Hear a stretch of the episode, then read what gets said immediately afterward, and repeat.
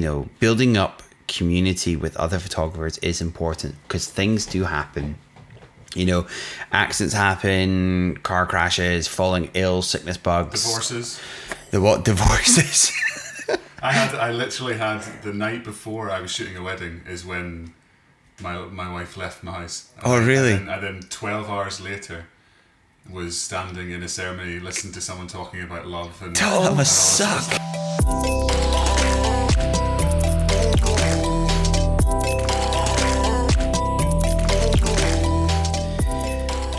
Welcome everyone to episode 29. We have just done back-to-back episodes with landscape before because Ross is here with me in my home.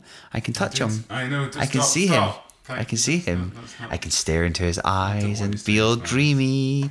Um, so we are recording a landscape podcast. We have we're uh, not. no, we're not. We're doing a wedding podcast. We've done the landscape podcast. We've done the We're landscape. doing the wedding. We're doing the wedding one, and we have a special guest. We have a special guest. Who's our special guest, Ross? Um, well, we'll get to the special guest. The special guest is a good friend of mine. Um, You have a friend? and I do have a friend. Wow. Um, I have a female friend um, who is our first. Uh, we've we've worked this out. We're, she's our first female wedding guest Mm-hmm. on the podcast because we did have Elise um, on the landscape podcast. But um, yeah, she's um, a fantastic uh, friend of mine. Uh, quite excited, really cool, just good story. Lots of experience, lots of really good, useful information for people, and I think it's going to be, I think it's going to be really interesting for anyone who's starting out, anyone who's trying to set up a business, um, no no particular reference to being a male or female photographer, but lots of different challenges. Um, yeah, I think she's uh, I, I think she's going to go down really well. Yeah. But in the meantime, how has your wedding season been?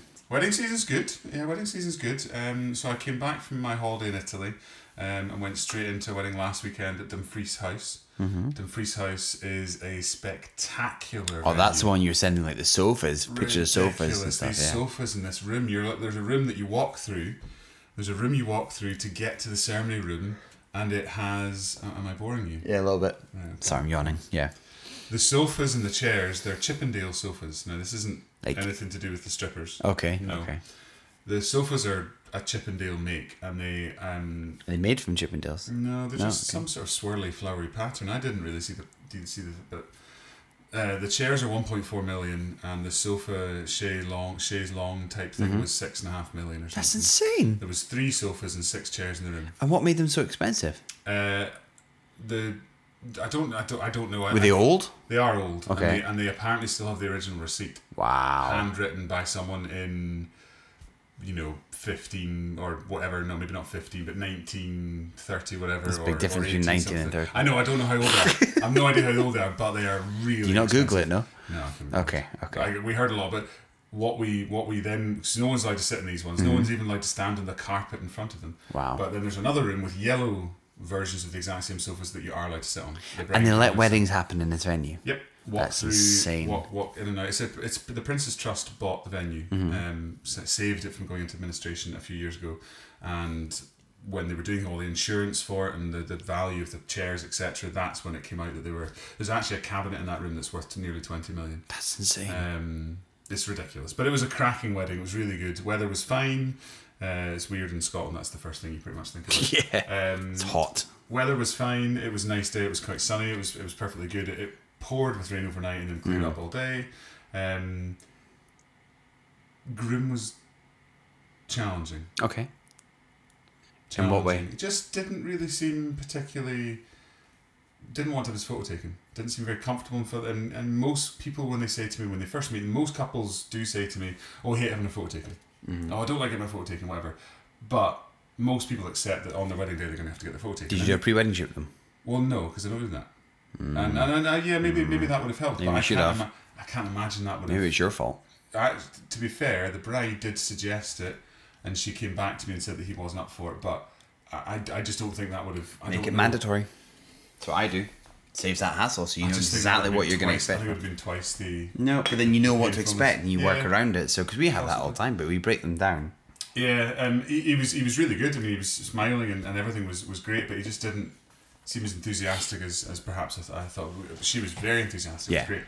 So, um, but it was a really good wedding, really good fun. Um, photos turned out great. Went for a walk late on at night. got some nice light. Was working with a videographer who I've not worked with in five years, six years. Wow. And he said to me, "Oh, is it Ross?" And I was like, "Oh, shit! How do you know me?"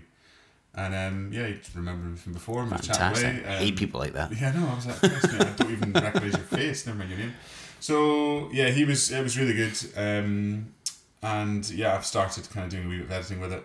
Done a couple of baby shoots. Um, that's not really weddings, I suppose, but it's still portraiture.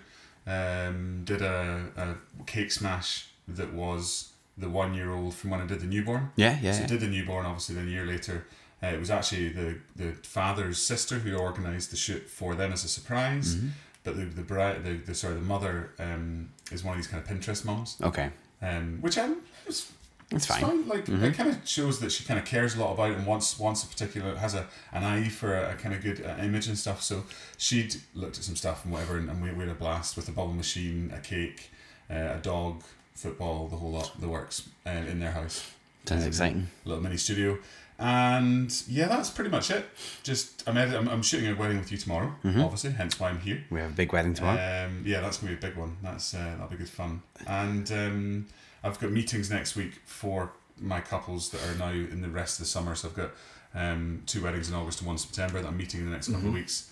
Um, and I got a couple of those bookings I was talking about the last time round, especially with the one with the pricing. yes. Yeah. That was my kind of first with full Dream Books package at them, everything kind of laid out in the line and said this is how much it is, and they've, they've booked me at the middle package. Was it middle one? No, it was maybe the anyway. They booked me with an album, which is which is brilliant. Delighted. Um, so contracts went out for that, and everything's Fantastic. Sounds so, good. Yeah, weddings are actually yeah pretty good at the. Good. Excellent. We, we uh, yeah we had um, we've had weddings every weekend and we we the royal we me and Louise Of course. me and Louise me um we had one last weekend and it was oh where was it again You had problems with your groom, did you? Oh yeah, um, beautiful place called Cluny Castle. Amazing. I've been waiting a year and a half to photograph at this place. It's phenomenal. It's not far from here. Big castle. Um, great wedding, but the weather forecast was saying right where we were was a line between no rain and torrential flooding. and everyone's like to me, place to be. "Oh, it's gonna be a nice day." I'm like, "Nah, mate, it's gonna be raining. It's gonna be raining." We had a little drizzle, and that was it. And all the surrounding area around us flooding. Oh, really? Yeah, So really bad flooding. pocket- we we just missed it. Photographers were saying how it was like flooding in Aberdeen and stuff, and we're like great weather. It was so good. Yeah, it was really good. And likewise, a challenging groom who just didn't want to have his pictures taken with the bridal party, the family. There's a lot of complications. We had um, on his side, mother and father had separated. Both had remarried. Uh-huh. Not that uncommon, to be fair. No, no, both had remarried, but then the mother had separated from her Jesus second partner. There was kids from all the relationships, and it was like he didn't really quite get on with his mother, and a lot of variations that were very complicated. But it worked out in the end. She- The the bride was brilliant. The groom was really nice, but he just was very impatient, and I had to take him to the side and say, "Look, you might not want to do these pictures now, but I can guarantee you in three years you'll regret it." Yeah. So he wised up and did it. And then we did their portraits and then we took them down to the, the, the pond. Um, which the Where's this again? This is Uh, Cluny Castle. oh, yeah, so there's a big, big, um, a big pond in front of it, the reflection of the castle in it. And the bride literally had to hold on to the groom tight or he was going to fall in the water because he was stumbling all over the place. He was drunk, No. very drunk. And the videographer wasn't going to come down. Um, big up to, to Chris, videographer, uh, I think from Boda. They were they were amazing. And he, I said to him, I said, you need to come with me. He's like, oh no no, it's fine. It says no, look, the groom He's a pure might man to get fall in the something that'll go water. viral. I think you should come and film. And he's like, oh, okay. so we came down and did all that. But it was brilliant. I stayed right to the end and I was leaving at 12 o'clock, 12, 1 o'clock. Uh, yeah, 12 o'clock. And I was getting into the car and I looked up and saw stars. I thought, I need to go back to the bride and ask her. And the groom was paralytic at this point. I was like, do you want to go out and do a night shot? And she's like, yes. Said, right, okay, well, I want to go down to the water, but it's not going to work. So we'll go up. So we're, It's too risky. so we took them around to the, the, the side and got them all uh, to the front of the building. So I got them all set up. And as I was setting up my lights and getting everything ready, the groom fell asleep on one of the stone seats. I wake him up. It was Excuse me, brilliant. excuse me. But the photograph was good. It was it was nice. It's not what I wanted, but it was still great. You're so never I'm quite going to know happy. in the photo No. was. Was No, you're not. You're not, and it worked out great at the end. But they were a lovely couple, great wedding, great guests, great food. Uh, oh, we had a we had a guest um, faint, and he fainted forwards, and he landed on his face. And he, he cut the Oh, top of his lip. Hospital? Yeah, so he got taken off to he well he uh, I get his partner took him off to hospital, but he fell. Oh, yeah, you Yeah, he fell, and I ran through to the kitchen to get the event manager to say. "Look, are you first aid trained?" She says yes, and as she ran out, she Slipped, slipped and went over her ankle. she, was poor woman. Oh, she's lovely. She's so lovely, and and she had to have it all iced up and everything, and she was struggling with that. And then the guy went off to hospital. He he split his eye open quite badly, so. Um, that was quite dramatic. So I got a photograph of him standing there and got a photograph of her. Yeah, yeah. I got. I took a photograph. Definitely had to. Had to. Take a pho- But it was good. It was good. But we have a double wedding weekend. So we've got one on Friday, uh, one on uh, Friday, tomorrow. Sat- tomorrow's on Saturday. Where's Saturday's then? Saturday's at Thingston House with a lovely couple. They booked me over almost two years ago, if not more. So yeah, and then the wedding tomorrow is the That's events manager for one of the big wedding venues. She she booked us out of all the photographers. Yeah, that's pretty cool. Um, it's a very different wedding. It's going to be a blast. Lovely, lovely couple. Pretty, pretty high pressure. Uh, we've we've booked a lot of weddings at this other venue because of this this this person. Yeah, the fact that she's Um, chosen you to do yeah, exactly. So there's a lot of people looking, going to be looking at these pictures. So that's why I have you and I have Louise. Yeah, there's three of us tomorrow. There's three of us tomorrow, plus a videographer. So Yeah. it'll be, but it's it'll be good. It's just because Louise kept managed. So yeah, so that's been it. So really good.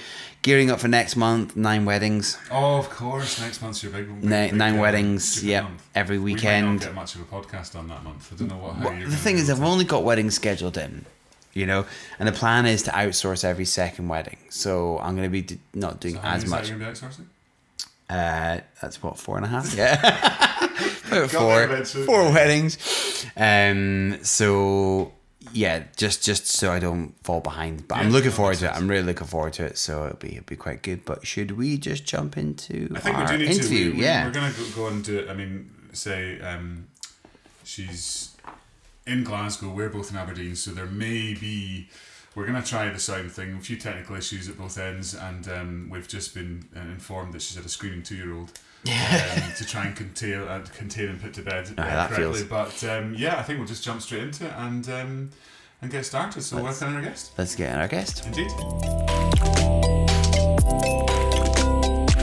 So, um, I'd like to welcome along to the podcast this evening um, a good friend of mine, uh, Rhiannon. Rhiannon, what's your surname again?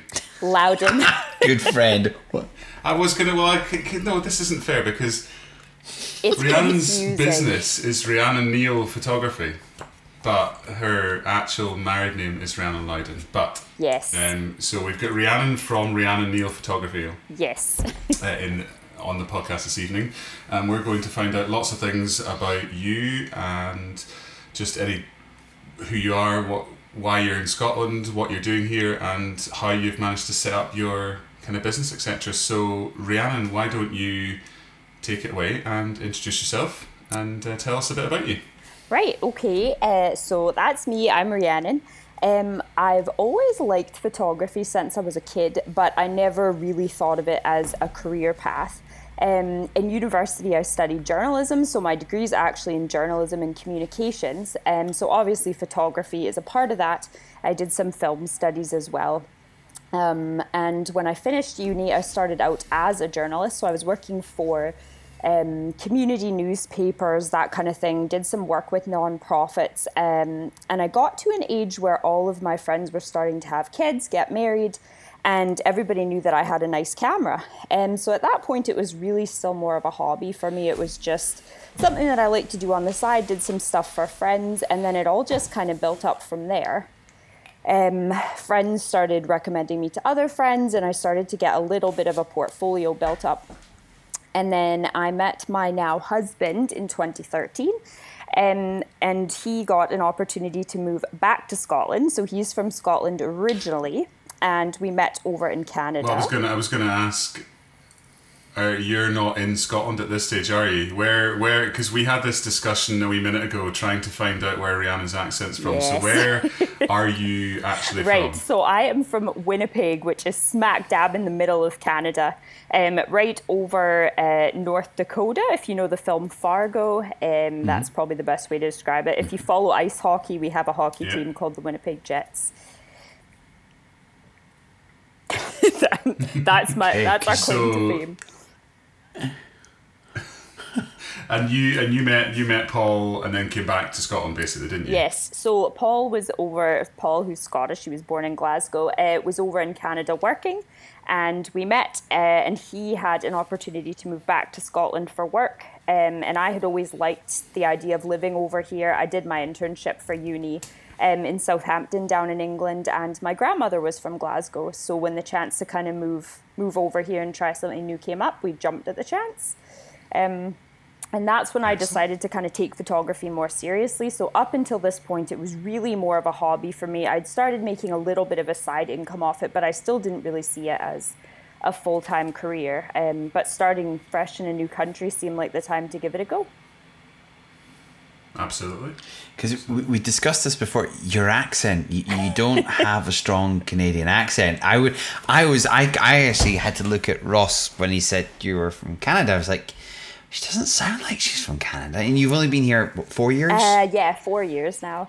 So I think I have a so your weird- your accent has adapted. Yes, and I think what happens is when when I first came over here, everyone made fun of me for sounding very Canadian, and you start using your own words for things, right? So, for example, you would call um, what I would call pants, you would call trousers.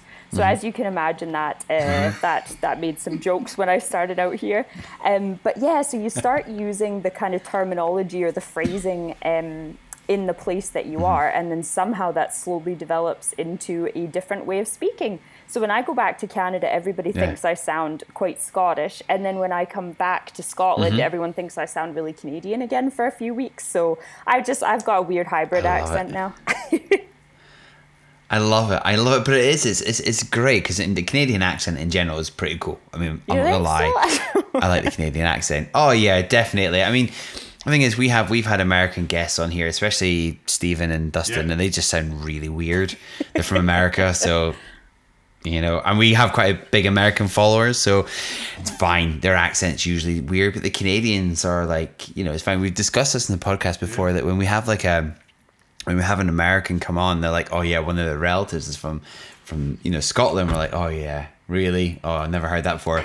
And it's like a Canadian says it, you're like, "Oh wow, where are they from? That's amazing!" You know, it's, it's different. You know, we always make fun of them when when it happens, but but you, you, get tinges of your accent coming in out. But it's it's awesome that you fact the fact that in four years your accent has adapted that much. You know, it's probably just been around all the Weegies. Really, it's probably what's done it. it isn't must be Glaswegians i'm living right way. in the heart of glasgow Yeah. right in Finnieston so that would do it Oh, I'm. Oh, it's a nice area. It's a lovely area. is, it's good So It's not too bad. My, my, yeah. Plus, you'll know how to pronounce the capital of Scotland correctly, uh, unlike our American guests and listeners. All right, Stephen. Exactly. How do you? Sorry, we It make fun wasn't of them. Edin- Edinburgh. Edinburgh. You come from Edinburgh. Oh, I hear it I've a been lot. to Edinburgh. I love it. We love them really. We love we love our our um, American cousins. friends, except for one particular person who thinks that Scottish love them, but we don't. But that's a different story for another day. Um, so you, yeah, we were. So you, where did we get to? We've totally been sidetracked by James's love of Canadian accents. um, So you you came over, you started doing photographs of friends, and started making the business when you were over here. Well, so when I came over here, I really didn't know anyone other than my husband, and I'd met his family, I don't know, twice, I think, when I moved over here. Um, so it was really starting for, from scratch. And I think what I didn't realize is how much I relied on knowing people back home. So Winnipeg is a city of about 800,000. So it's not like a small town, but it's a small enough city. Um, and I worked at a very, very busy pub to put myself through university. So I knew a lot of people just from working in hospitality. Oh, I went to school just lost- downtown. uh, Did it stop working? no, it's fine. Good, you keep going. We just, you said you were working at a bar at university. Right, okay. So we we back lost you for a split second there. Right, okay. So back home, I knew lots of people just from working in quite a public job and things like that. So that got me a lot of work. And then I came over here and realized, right, I have no friends here. My I kind of have family through my husband, but obviously they're not they're not my family. And I had no network, whereas back home I knew a lot of people in like marketing communications and things like that, advertising. And um, so it really did feel like starting from scratch. And then, as you guys know, and all the listeners probably know, uh, it's bit of a saturated market these days, photography. Um, so it wasn't like I was coming into a career that was seeking, you know, new talent. It's a very established um, industry mm. here, and there's tons of competition. Mm-hmm. Glasgow, in particular, seems to have a billion photographers. Mm-hmm. Um, so it was it was really hard not to get discouraged at first and kind of trying to to get out there and meet people and um, shoot local venues and it took quite a while to build it up to be my full time job. Do you remember? Do you remember how we first met? Ah, I was thinking about that actually. I think you were one of the first photographers I met here, but I can't yeah. remember. Was it something to do with second shooting?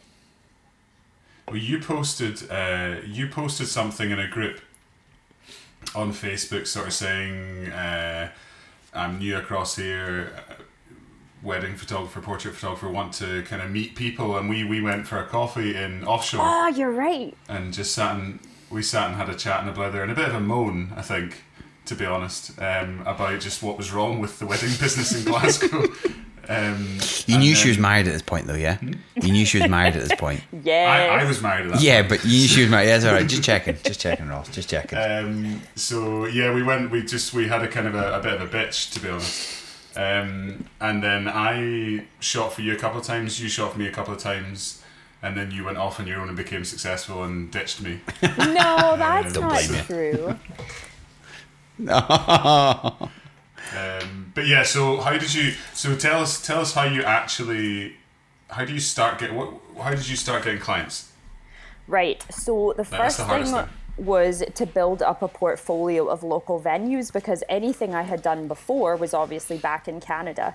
Um, so I think the first yeah. thing I did is I put some notes out in the sort of wedding supplier groups and things on Facebook, just introducing myself, much like you were saying how we met.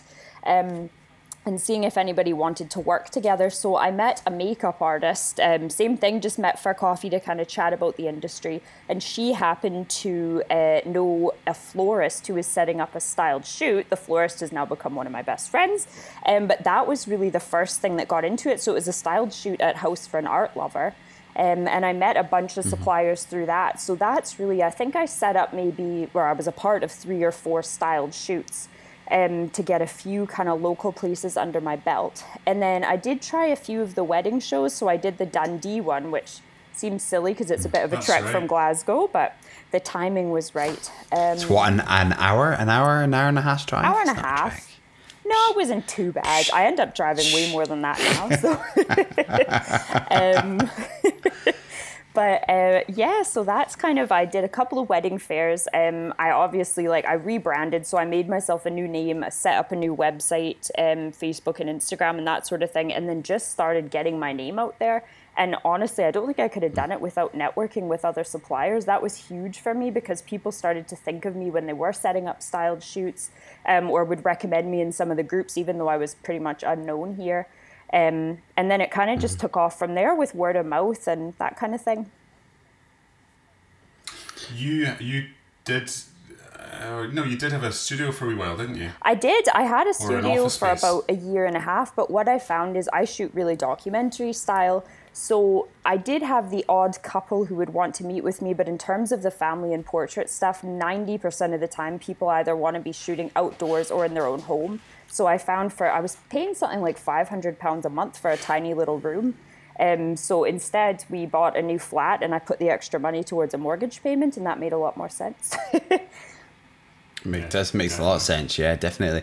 I think going back to to styled shoots, especially you know there is people in our group and listen to the podcast who are getting into photography, getting into wedding photography. Styled shoots are definitely a great way to get work out there. You know, yeah. there is a lot of photographers out there who go, and do a style shoot and then promote it that they've done a wedding. Oh. I know a lot of photographers kind of disagree with that, but I, I really think I think organizing something like that, getting suppliers together, and and taking pictures and and being able to take your time to take beautiful photographs, a style shoot is a great way to do it. And I think back in my early days, if I had realized that, I would have probably done a lot more style shoots, you know, to, to, to help project me. It probably would have projected my, my career a lot quicker if I'd done that way back at the start. And I, I think, no, I've, I've done a, I've done a couple before, um, nothing, nothing major, but they are just such a beautiful way to, to explore, to experiment and to, um, to build on that portfolio. It really is, is nice and you can take your time and you can design it how you want it. It's a bit false compared to a real a real wedding, but that's not the point. It's about to say, look, these are the photographs that I can produce if you let me photograph your wedding. You know, and I think that is that helps build trust with with uh, potential clients. Yeah, and you had. Uh, you had some serious issues with a couple of them, didn't you? I remember you had a model once, kind of didn't. You were halfway up to Loch Lomond or something, and you were trying to find last minute models because one of them put because you're all doing it for free, really, aren't you? Yeah, it's all kind of like time for for photos, basically. Um, I have had models pull out before, but see what I realized quite early on into the styled shoots. So because I shoot really documentary, uh, bringing models in doesn't work for me because models I think would work really well for someone who does a more traditional pose style of photography, but for me, mm. it's about capturing the interactions between people. So, trying to work with models who actually have no relationship, I was never really that happy with the results I got out of it. So, now what I do mm-hmm. is I try and find real couples. So, whether it's people that were married mm-hmm. already and want to go out and get photos again, or friends, or just putting a message up in the group that I want a real couple, and I get way better results because yeah. you get real kind of emotions between them. Mm-hmm. It's, it's it's true. It's, it's it's it's it's the same when you do things like workshops and things like mm-hmm. that. If you get models in, there's no connection unless they're a couple. There's no connection. But it, to me, if you're if you're running a workshop, if you're doing a styled photo shoot, and you get a Joe blog couple who are not used to being in front of the camera to come in and, and you can work with them, you can pose them, it's more authentic, it's more real. Yeah. And I think that's that's definitely a good way to do it. It's also a lot cheaper than hiring models as well. that's they true. are not cheap. And I think I think it shows through in the work too. Like there are some photographers whose work I follow and their stuff is absolutely beautiful. But what I will say is um, people all look a certain way, shall we say. So you get a lot of that with styled shoots or certain, you know, blogs mm-hmm. like uh, some of the bigger wedding blogs like Junebug and things like that. You get these amazing locations, and the couples always look really boho. It's always like a tall, thin, tanned, blonde girl and a hipstery, beardy guy who's but like you know super handsome. Kind of, you always get that look. this guy. Sorry, I'm stroking my beard. no, but you know what I mean, and I think it's really important. Like, it's important to show people a representation of real people on in your work as well. Mm-hmm. So to me, if I looked at a photographer's work and I couldn't see someone who looked sort of like me in some of the photos, it's hard to imagine yourself working with that person. Mm-hmm. So I think it's kind of good to have real people. Um, in in your work rather than when you're doing the styled shoots necessarily using professional models all the time because you're just not getting a realistic portrayal mm-hmm. of a couple. No, yeah, you're right. It's true.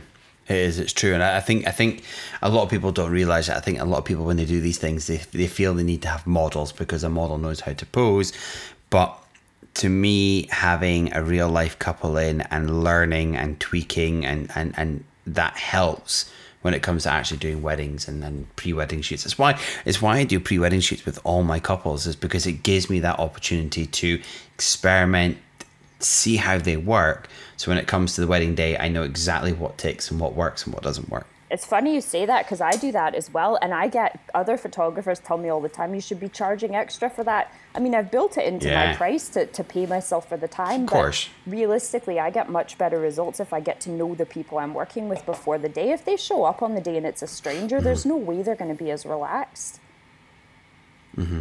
Plus, you get twice the amount of exposure online because mm-hmm. you can post the engagement photos and then you can post the wedding photos. Cha-ching. Yep, exactly twice the amount of. Uh, there's a police car just went past. Is This there? is this is Old Meldrum. It's supposed to be a sleepy village. Oh no, it's well, it's a sleepy village, but it's it's there's a lot of Flashing blue lights activity. Is there?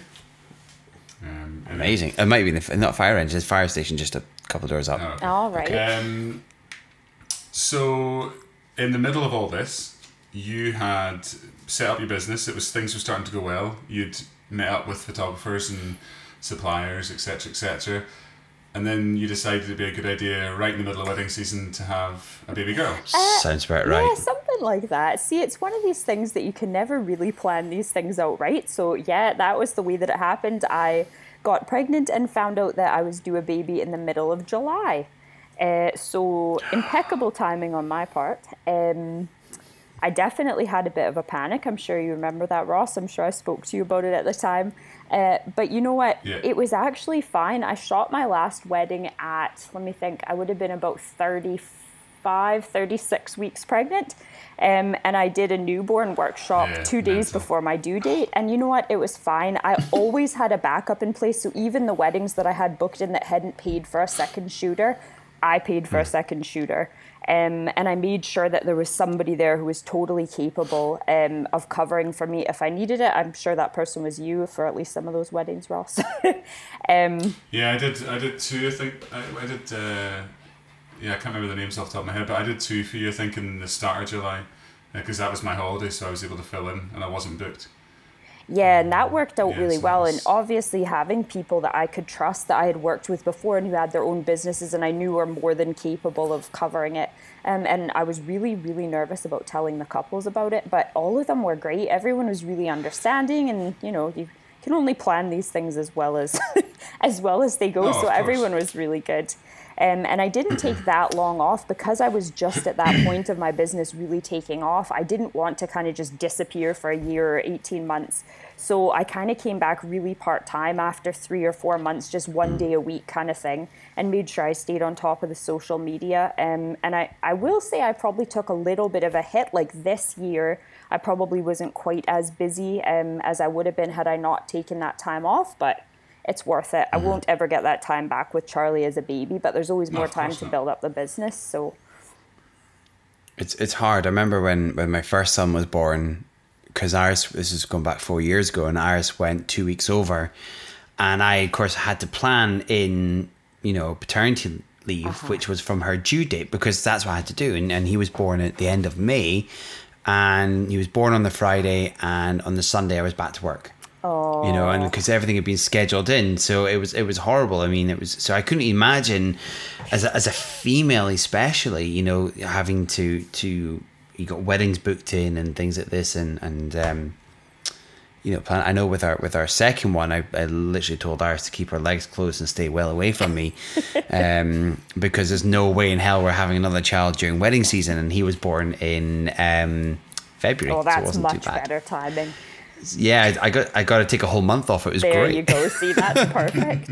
I think it's one of those Yeah, things it- that yeah. you just you work with it, and I think if if you have made some good friends in the industry and you have people you can trust, and you've kind of, I think if if you've been sort of nice and supportive to other people, they'll be the same way back to you. Mm-hmm. Um, so I I can only see it being a problem if you've been kind of one of these people that believes in the whole like everybody's competition and that kind of thing, and you get into a situation whether it's having a baby or a death in the family or something and then you'd be really stuck. So i think it's really important to kind of have relationships with other photographers. Yeah, it's it's it's always that there was that that difficult question. I think we talked about this once before, where there was a guy whose son was taken into hospital and was on life support and and was quite bad, and then he had a oh. wedding on the Saturday, but it turns out that the child came off life support, wasn't critical, and he ended up going to shoot the wedding.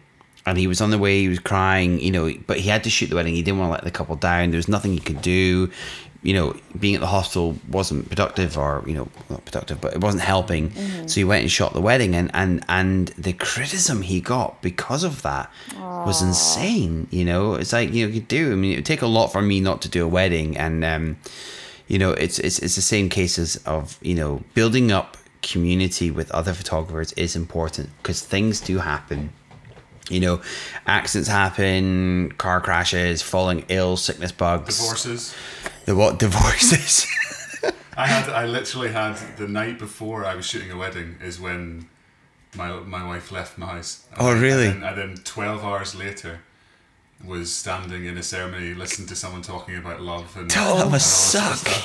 and I was like, aye, all right. Yeah, no, I, I, I remember shooting a wedding actually not long after uh, my ex girlfriend Yeah. split up with me, and it was a bit rubbish. But but you know, take for instance, we got a photographer up here called John Tanadi, phenomenal photographer, great Oh, guy. yeah, yeah. He was in a car crash, you know, and he he he should not have survived that car crash, and he was in the hospital, and he was off for months. Um, he had to have his skull cut and removed Oh, and all this sort of stuff, and but the community of photographers all came together and helped him out with his weddings. I sadly never never got any because I was out of the country at the time, so uh, I also wasn't kind of part of that cliquey group. So I think that might have been kind Not of the reason as well. But I would have been. I would have been there to help him because he's he's a great guy, you know, and he actually wants to come on the podcast. Oh, We to cool. Get him on the podcast. nice. Yeah, yeah, we can talk about that again. So Right. Anyway, back to Yeah. our current guest. our current guest. Sorry, yes, sorry. I'm gonna take a drink of my beer. There was two things I wanted to ask you about Ryan, mm-hmm. and I haven't warned you about either of these, by the way. Oh dear. Um, so we've kind of learned about you, where you came from, why you're here, and starting the business, etc. You dabbled briefly in videography. And, and trying to do that, and then and now you've moved away from that. Is that correct? I mean, how did you? Why did you want to, or did you mix it? Was it easy, or what was the what was the plan behind that? Right, so I studied both uh, photography and film production in university. So I did have training on both. I didn't just kind of decide one day that I was going to be a videographer because I know that really pisses videographers off. Um, so I did have training in both. Um, most of the stuff I did in school was quite journalistic, so I really liked the idea of sort of documentary filmmaking where I didn't really dictate anything but was just shooting very candidly throughout the full day. Um, I think for me, it was a case of which did I like more. So my biggest uh, turn off, I guess, with video is editing. Um, I really like editing a highlight gotcha. reel, but see editing those feature films where you have hours and hours and hours of footage. Um, and the other thing is, it's very technical. I am not a technical photographer. Ross knows this. I am not a techie kind of a person at all. I just want to learn how to use the camera equipment that I have True. and do it well. Um, but I don't kind of that side of it doesn't interest me. So with video, you obviously have uh, the audio aspect as well. Um, and I, I started to put a lot more time into photography, doing workshops and extra training and things like that. And I just didn't have the time to do the same with video. So while my photography skills were growing and I was kind of getting better, I feel like my video skills never really went past a sort of intermediate um, stage, if you will.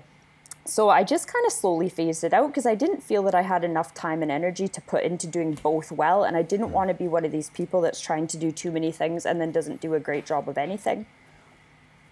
Fair point. Yeah, makes sense. So I kind of just video is just insane. Yeah. It is. It's a lot of work. And I think the other thing too is I think everybody's really up the ante with video. So now you've got like mm-hmm. drone footage and you've got all these kind of fancy like gimbals and handheld things. And um, the amount of time and effort and the cost of investing in all that new equipment, there's just no way I could have done that alongside photography. I would have had to choose to give it up. And photography is really where my heart is. So that's why I phased that out. I remember um, Rhiannon and I did a wedding together. I was shooting for you uh, at Airth Castle. I don't know if you Oh, remember this one. yeah, that was ages um, ago. Airth Castle, the guy who did you, so did you sort out the video package for that one? I can't remember, but I think Rhiannon had got a videographer in to do it, and his previous job was controlling the dragon head from Game of Thrones Oh, season Mikey. one. Oh, end of season oh, amazing. battle. Yes. Yeah. Unbelievable. This oh, guy Oh, was really? like top level drone guy. He Oh. was like absolutely phenomenal. Mikey is I can't remember his name, but fantastic. he was brilliant. So he actually, I had Yeah, a couple of weddings still booked at the end of last year and this year, um, and Mikey is is far better than I ever was at shooting. So he's actually shot my last couple of video weddings for me, and I just did the editing, um, because again, my my skill set was just nowhere near his. Um, but yeah, he's he's really good, and that's the thing. Some of the talent.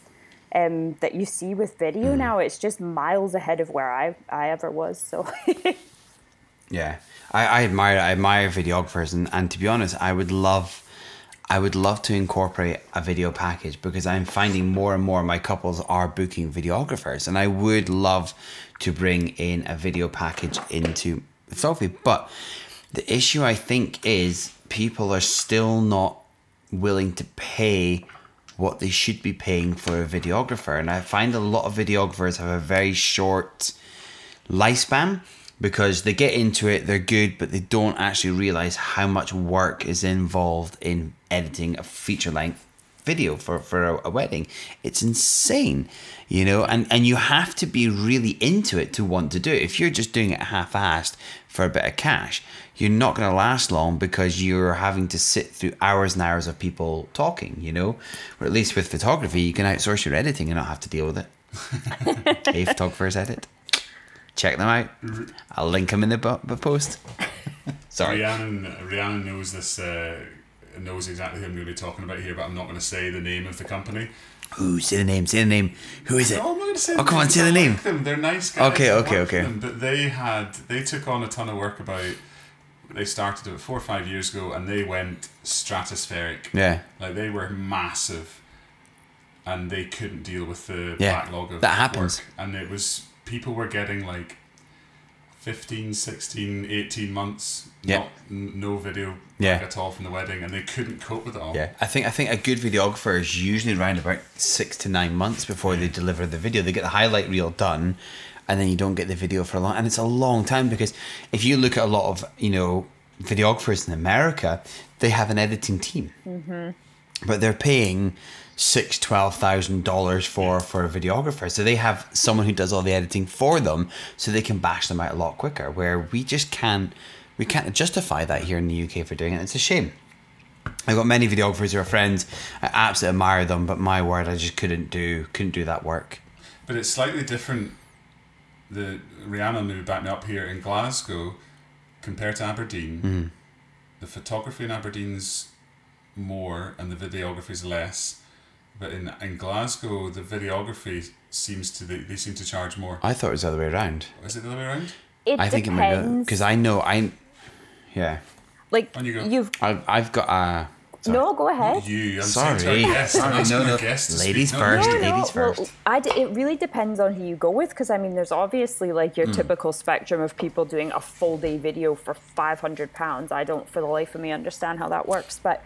Um, and then you've got Mm-hmm. people all the way up to 2,500, 3,000. So I think for the most part, people still allocate more of their budget for photography, but there are people who are re- really videos their first thought. Like I, I know a few videographers who will recommend me and vice versa. Um, and more and more now, I'm getting emails from couples who have booked the video first, which I don't think was happening even two or three years ago. Yeah.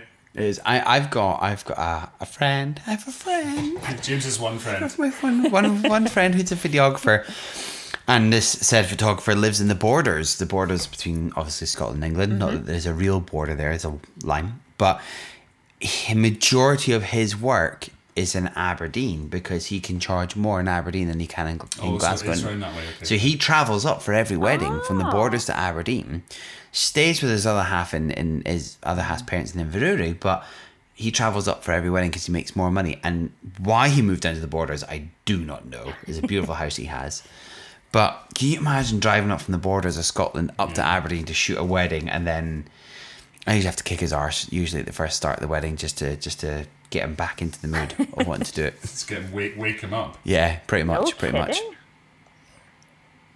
Um, the other thing, I'm just very conscious of time, Rhiannon, because I don't want to drag on like your entire evening. Um, You're fine, don't worry. But the other thing, the other thing I wanted to ask you about was, I know that you had, so you went along to a couple of workshops.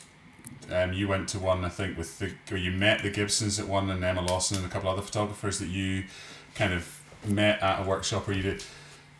Was that something you thought was useful, or did you just do that as networking, or how did that? How was that?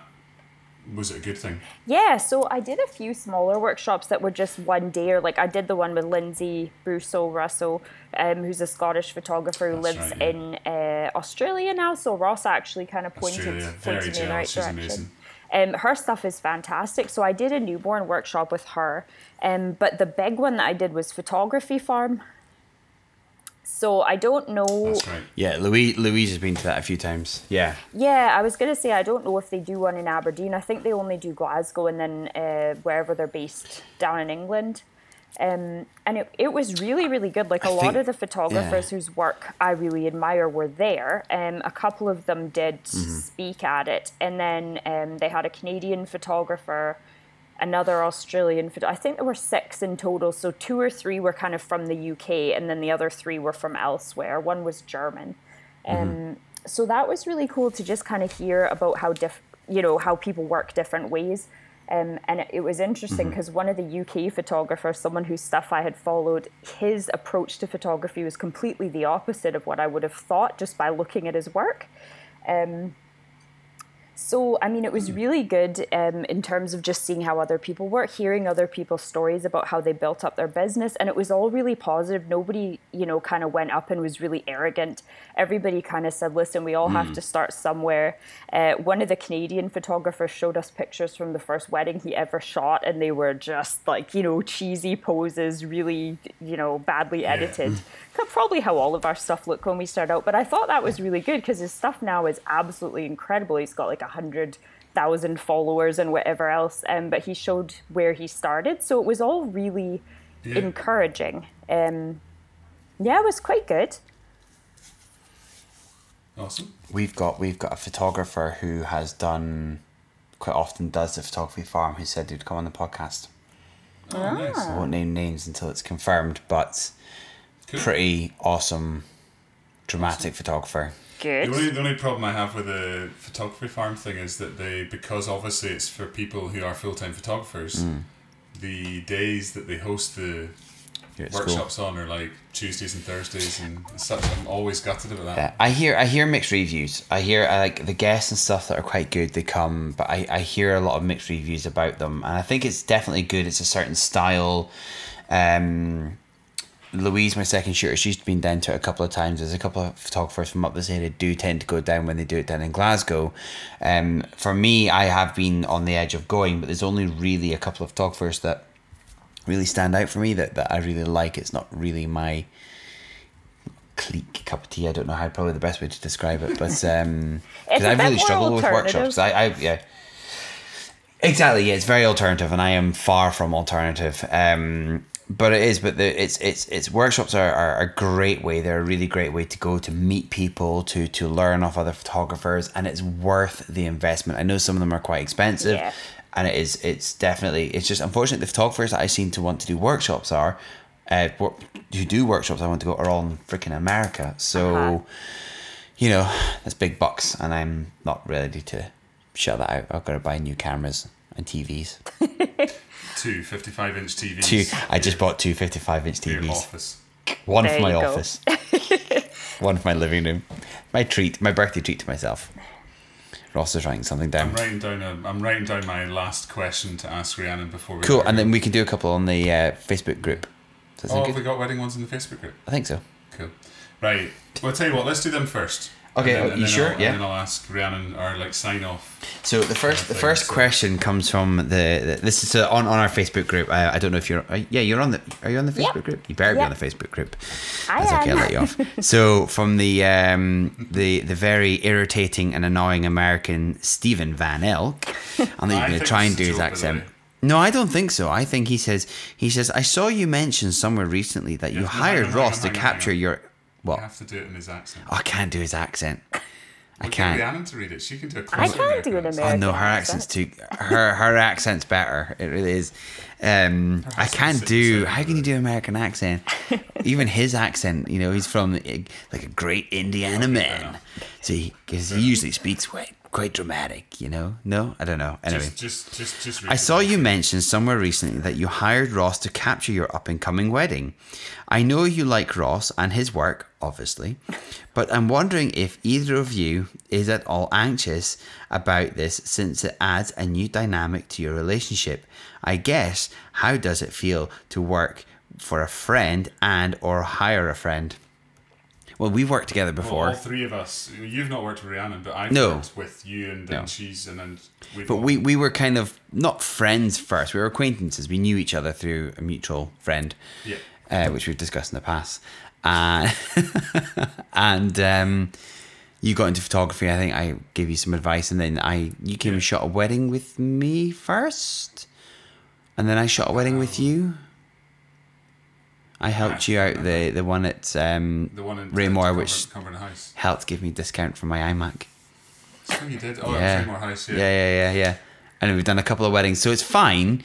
Oh. It's absolutely. I think I think it's I think it's Steve, Stephen Van Elk. I think it's um, I think it's good to work for a friend, and I, I think it's very good to have a friend to work for you as long as you know the boundaries and that they'll listen to you and do as you as you say. Then that's important. It's when they start taking the piss, like Louise often does, and never listens to me and makes fun of me in front of all the guests and tells everyone how much she hates me. Thank you very much, Louise Malcolm, from Louise Malcolm Photography not a friend of the show. not a friend of the show, but uh, she does want to go on, but she wants to get drunk first before she does it, which would just be disastrous. But, but yeah, you you do a great job. I don't. I, I think for me, when it comes to a second shooter, I shouldn't have to worry about that second shooter. They know what they're doing. They know the score. We work on the same workflow, and it, it works great. I know our editing's very different between the two of us, but. Yeah. You know, yours is crap, mine's great. But um, You farm yours out. You send yours away to somewhere else. You don't even do it. No, I don't know. Um, but you know, I, th- I think having good relationship and and especially if you're hiring someone to do to be a second shooter, you have to have trust in them and and and you know be able to let them do what they need to do. Does that make sense with guidelines? I think so. I mean, Rhiannon, you, you and I worked what a few weddings together, didn't we? Quite a few, yeah. Yeah, and like for each other, like kind of, we used to do it as a trade off. Like we'd keep a tally basically of what you'd done, and then Yeah. and then at one point we decided, you know, we should start paying each other properly. Yeah. Um, and I, th- I think it's fine. Mm-hmm. I, I, I, I don't see a difference as long as because you're still going to communicate the same stuff. I think Stephen Van Elk's just trying to stir the pot and Hey, he's being a dick. He's being a dick. He's being a let's, dick. let's be There's face it. it. He's being Move a he's a great Let's- he's a let's- great we've Indiana too much he's a time. great Indiana dick. Right, but you know? here, I don't So- know Stephen, so I can't comment on whether or not he's a dick. But what I can say is that I think He's American. He's a dick. Canadians and Americans don't like each other. That is true. Kind of like you Scottish don't like the English alright. very much. Um, Oh, we love the English. What are you talking about? The French we don't like. I do, I do think there's something to be said though about shooting. So I think it's different if you have. Obviously, we all have other photographer friends who will second shoot for us and vice mm. versa. I think that's different than hiring someone to shoot something for you. So I've had Ross come and shoot mm-hmm. a few things for me because I trust him. I like his style, and I know that I'll be comfortable with him. But where it gets kind of dicey is when you have friends ask you to shoot their wedding. And I think, I, I don't know, I think if they're really close friends that you've known for a long time and you know they're asking you because they Yeah. like your style, it's okay. But see if someone who's like sort of an acquaintance, like one of those friends who like you're happy when you see them and you're out and about, but you're not best pals. I don't know about doing weddings for them. I mm-hmm. think that could become very problematic. No, I understand. Yeah, Yeah, I agree with that. I didn't do my best mate's wedding. I became a groom a groomsman. Well, you want, I'm not sure. No, I was not you sure. want to be a, you want to be a guest. You want to enjoy it. Yeah. Yeah, but I'd stay sober. I was gonna kill the I was gonna kill the other usher. So Do you not think it's weird though Moving on. that when you when you do go to a photographer as uh, when you do go to a photographer when you do go to a wedding as a guest and not a photographer, do you not feel that you watch what the photographer does because you can't help it? You're watching Oh, somebody who does what you do. Oh. Do a little bit, yeah. So the, the the first wedding that happened to me was actually a couple of years ago, and it was two photographers that I will say that I'm not a big fan of. Uh, one in particular, and all I heard I I was who click, click, click, click, click, click, click, click through the ceremony. It was driving me nuts. Um, it didn't help having my ex girlfriend and Iris next to me, right, ex girlfriend right in front of me, and Iris right next to me. That was awkward. And then just the way they worked, I didn't agree with. I really didn't agree with it. And we never saw the couple almost the whole day, and it was it was quite awkward. And then the second the second wedding was actually I told them not to originally book this photographer, but they did. Um, the rant is for another day, another podcast. Right. Um, but let's just say I was mortified at their attitude, the service they provided, and how much they paid for this person as well for what they got. So yeah, I, I wish I had done it, but I still got a really ace shot at night on the bridge at Logie, and they used that instead of any of his pictures. That's Well, fine. that's good. Yeah. Next question. Oh, you Next got something? question. Have yeah. you- Next question. So one? I have from Sean A. Craig. How did you find your editing style? What are your thoughts on keeping it relative over the years? Thoughts on popular presets that appear popular? Uh, example: Mastin and Tribe. What are you pointing at? Rhiannon's gonna. Oh, go yeah, first. yeah, yeah, I was I'm, gonna- I was- I'm trying to say that Rhiannon's gonna go first and not let you. Yeah, yeah, no, of course, of course. I was just doing that last one because it was Steven, you know? That's all right. Yes. So, Right. Style. How did you find your editing style? Do you use any presets and do you try and keep it relative? Right, so I would be lying if I said that I have found my final editing style because I feel like it's always kind of changing. Um, I definitely, when I started out, I edited things really basic, like it was more sort of fixing things that I hadn't shot very well because I was still learning. Now I'm fairly happy for the most part with what I get out of camera, so I don't like to do a ton to it. Um, but obviously, I'm, I'm still going to edit things. Oh, you, um, you're not a Sony shooter, are you? no, are you a Sony no, no, shooter? no, no, No, she's Nikon. You're. Oh, Yeah, that's so I right. have to put up usually with hear from Ross's Sony complaints. Get everything in camera. No, no, I definitely don't. I still edit it, but I just I feel now like I don't edit nearly as much as I used to. Um, I do. I Yeah. kind of start out with some of the Fuji presets, um, and play around with them a little bit, but I don't. I don't really stick to a set. I definitely am more on the darker, moodier side than I am the kind of overexposed, um, bright and dreamy kind of thing, light and airy, whatever you call it. Um, but I don't. That's I my- think it takes my- a while. yeah, Ross, you shoot you shoot Mm-hmm. more kind of bright and airy than I do, but I don't think I'm so dark that. Um, Let's burn out the sky, Ross. Let's burn out the sky. Don't need the sky. Amateur. Get rid of the sky. Didn't like the sky anyway. But See I that think- sun? Don't need the sun. Yeah. Get the red blinking on it. Bing, bing, bing, bing. Whoa! Sorry. No, everybody does I it kind of different, but I do think you kind of just find what works for you. And I think the better you get, the more you sort of learn how to shoot for your own edit. So I know, for example, if I'm second Mm. shooting for Ross, I'm probably going to sli expose things a little bit more than I would if I was shooting it for myself. Um, but I don't, Mm. I don't know how you find your style. I think you just play around with different things and see what works for you and how you shoot, and it's it's always changing. I agree. I agree with that, and I think your your editing style should change. You should change it. I think there's definitely trends. You know, there's trends out there with that people want. You know, they have the dark, the moody, I say the light, the airy, the the, the film kind of style, and I think a good quality photographer adapts a style over the, the years. I know mine has changed, you know, quite a number of times, and I think I'm slowly starting to find the kind of area that I like. Um, I have used Mastin Labs. I love the Fuji ones. Um, I started using the developed ones recently, especially um, Jose Villa. Oh, I think that's how you Oh, pronounce his last name, Jose Jose Villa. Absolutely love that man. I love his work, and I love that He always shoot some film though. he shoots film, but he, no, he shoots digital as well. He's, he's like, he? yeah, yeah, he's digital as well. But his digital are and his film are pretty much bang on. So, but he has a, a dedicated editor, which is insane, you know. But he's charging forty, fifty thousand dollars for a wedding, you know. So, oh yeah, Shut up. oh easily, yeah, yeah, telling you, Wow. Yeah, I would, uh, yeah, he's minted now. but Good for him. I, I- I think finding your style definitely trying presets. Presets do help, you know, and then but don't just work off the standard preset. Adjust it. Adjust that preset to how you want it. And when you see that style that you love and you're proud of, that's when you know that you've got it. But you will still adapt it over the years. And I find a lot of photographers who retire, get a little bit older, don't adapt their style. They're still doing what they were doing ten years ago, and you, you can't do that. You have to you have to adjust it. No.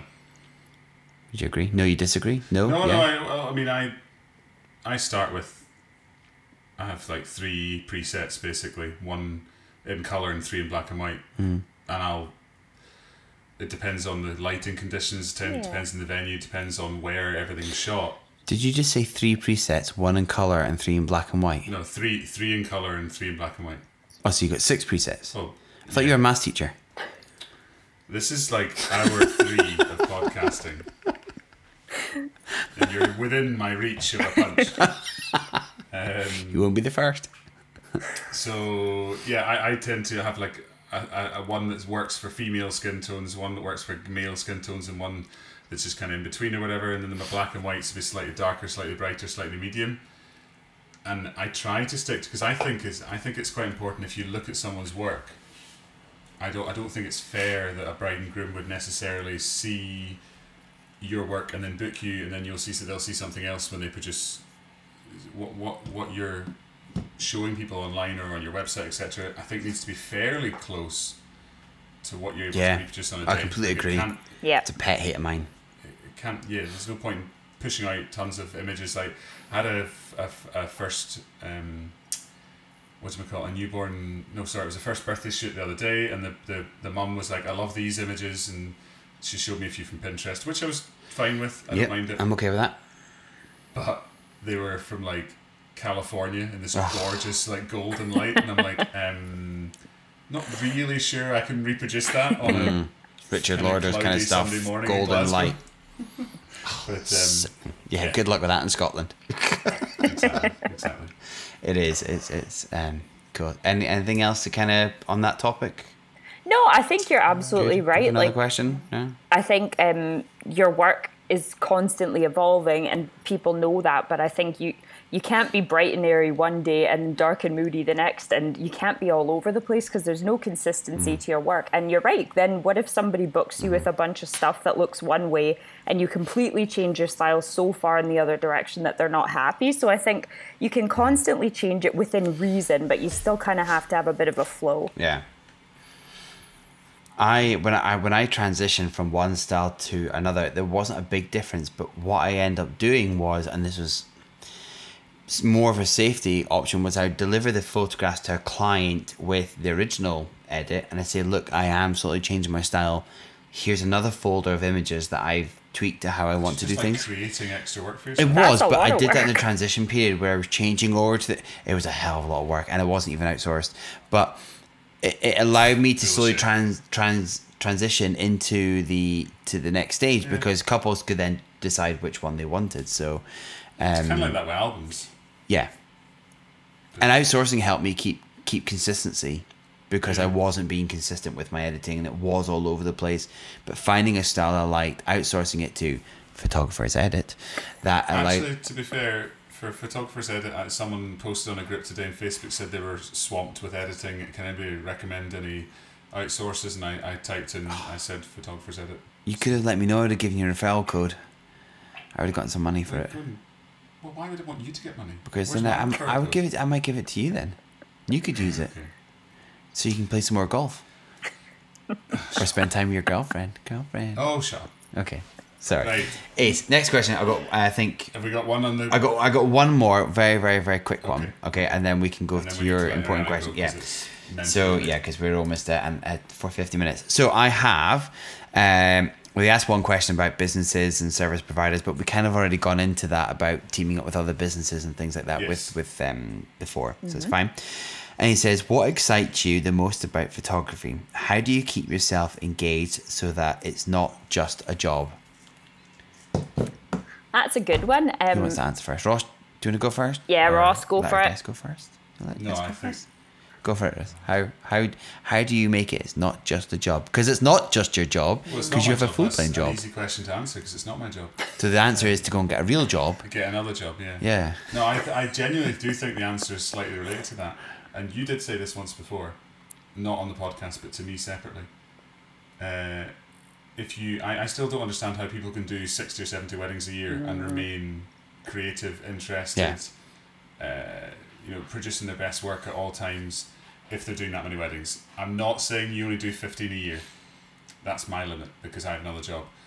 I think you need to find a limit where you can put your absolute 100% best into each wedding, make the figures you need to make to keep a living, um, work, um, earn a living, but but find a level that keeps gives you enough time to relax, gives you enough time to uh, work life balance, and keep things creative and producing the work you do. Thirty four is my limit. I know that. Thirty five, at a push. Yeah, 36 if it's a royal. maybe. how would you how how do you find stopping it from just being a job? I think the key for me is not getting too routine with it. So, um, for instance, I'm not interested in shooting at the same venue every single weekend. I, if there's venues I love, obviously I'm happy to do a few weddings a year there, but I want to always be shooting in new places. And I think for me too, I don't have a repertoire of like, I get these 12 shots of the couple and these 10 shots of the wedding party. To me, it's different every time. So, yeah, I have go to things that work well for me. Um, but I'm not kind of following a strict plan every time I go out and shoot. And for me, that keeps it exciting. It means I'm being creative in the moment. Um, and I have a limit too. Like I'm about 25 weddings a year. That's kind of my cap because I do the family and baby stuff as well. Um, but to me, that's enough. That's enough for me to earn what I need. Um, and I still love what I do. I'm not, you know, shooting four weddings in a weekend and sick of it by the last one. Mm-hmm. Exactly. No, it is, and it's it's it's very difficult. I mean, for me, I I was getting that way a couple of years mm. ago, and I really had to push my creativity. So I started find challenging myself. I started seeing photographs that other people had taken, not so much really local photographers, but American photographers, poses, styles, and I think definitely bringing on my night sky at nighttime kind of photography has really helped push my creativity mm. so that I enjoy it more, you know. So at yeah. one o'clock in the morning, when your groom is borderline paralytic and the bride's like, Oh, look, the stars outside, let's go out and take a picture at one o'clock in the morning, I'm like, Yeah, let's go for it. And the groom falls asleep. But never mind, that's a different story. Great couple. But he fell asleep while prepping for the night shot. I love it. Bless. He was hammered. You are, you are quite boring, to be fair. So. I am quite boring. I do. yeah. No, I'm sorry, but um, I find just you know setting setting yourselves goals, finding something that you enjoy doing, and incorporating that into into the photography. But even just pushing yourself to get better and to get more creative shots should keep it from getting mundane. And if it does start to get mundane, and you are in a rut and you're doing that go and get another job. Or go like seriously, go and get a job, and then you remind yourself how good you had it and how how lucky you are to, to be doing what you're doing, and and that'll help. Or start entering competitions. join a guild. Join a, a, a association. Join a cult. Join a cult. a camera club cult. A camera club. I tried to get Rhiannon to that, didn't work. No, I'm saying I'm just not. No. Do you want to answer your question? Do you want to ask your question? Sorry. I wanted to ask Rhiannon one last question before we let her go because she's it's super late and she's been brilliant for almost an hour now. It's fine. So just to finish it off. So if you now you've done like four years of shifting your business over, finding all new clients and stuff, what would be the one thing that you would tell your four year ago self? If that makes sense. Oh, that's a um, good one. That would that was what advice like would you most, give your four year old? For what yeah, advice? What advice would you give your four year ago self? Yeah, yeah that makes sense. That, that would make the whole last four years much easier. Right. Uh, it would definitely Teacher. be stop. One one thing. One thing. Right. It would be stop comparing myself to other photographers. I think in this lovely Instagram world that we live in, this is near impossible. But it's so easy mm-hmm. to go online and look at people who are way further ahead in their career or just extremely talented and you're always comparing yourself to other people rather than just looking at how far you've grown. So that's the biggest thing to me is every time i get in that phase where i'm like i'm never going to be as good as this person or um, or I start looking like, oh, look at that person. They look like they're super busy, which, I mean, we never know, right? You never know what somebody else's fully booked is. And obviously, there's all this illusion online and how truthful are people being. But I think that's the key is just if I look back at the stuff I shot when I was starting out and how far I've progressed, that's really the only thing I should be looking at instead of, you know, trying to mm. compare to everybody else. That's why I had to remove Ross from Instagram because every time I looked at his pictures, I just compare myself to him. Aww. how amazing and wonderful he is. look into my eyes, Ross. Look into yeah, my eyes. Yeah, yeah, Very funny. Quite a lot of romance happening. It's almost. I know because we're intimate with not, each other. We're intimate. I'm like intimate, Ross. We're intimate. this is horrible. Rhiannon, thank you very much for joining us. You're welcome. Thanks for having me. And putting up with do, us. Do you want to ask her where we can find her on the internet? Yeah, I suppose that's a fair point. The whole point of this is to network and tell us where you are. So where are you on the Tinterweb? Right, so I am at uh, Rhiannon Neale on Facebook and Instagram, and uh, my website's just rhiannoneale.com. So a bit confusing because my name is now Rhiannon Loudon, but uh, yeah, pretty straightforward. Rhiannon Neale, Facebook, Instagram, and website. Brilliant. Thank you very much. Thanks, Amazing. guys. Thank you. Thank you so much for coming on. It's been a pleasure to to chat to you. And oh wait, And I think I don't. Are you our first female guest on the podcast? No, we had the least bender. So we did to be released, but, on But first wedding- wedding, on the female one, wedding first stopper. wedding, female Yay. wedding, um, guest on the. We should we should ha- we should we should get her back on again, and we can we can discuss about the difference between male and female Oh, I wedding like stoppers that and how idea. to see things differently. Yeah. I'm in. I'm in That for was quite a good topic. We'll do that. We'll also do that in a place where we don't have this reverberation echo going on because it's And you driving me you crazy. can't sit here and smell me. And I, yeah, we'll have to go somewhere else. Uh, we'll do it when I'm in Glasgow. Okay, Thanks sounds very much, good. Rhiannon. Thank you very Thanks, much. Pleasure. Thank So you. much. Thank you. See you soon. Bye bye bye. Bye bye. bye.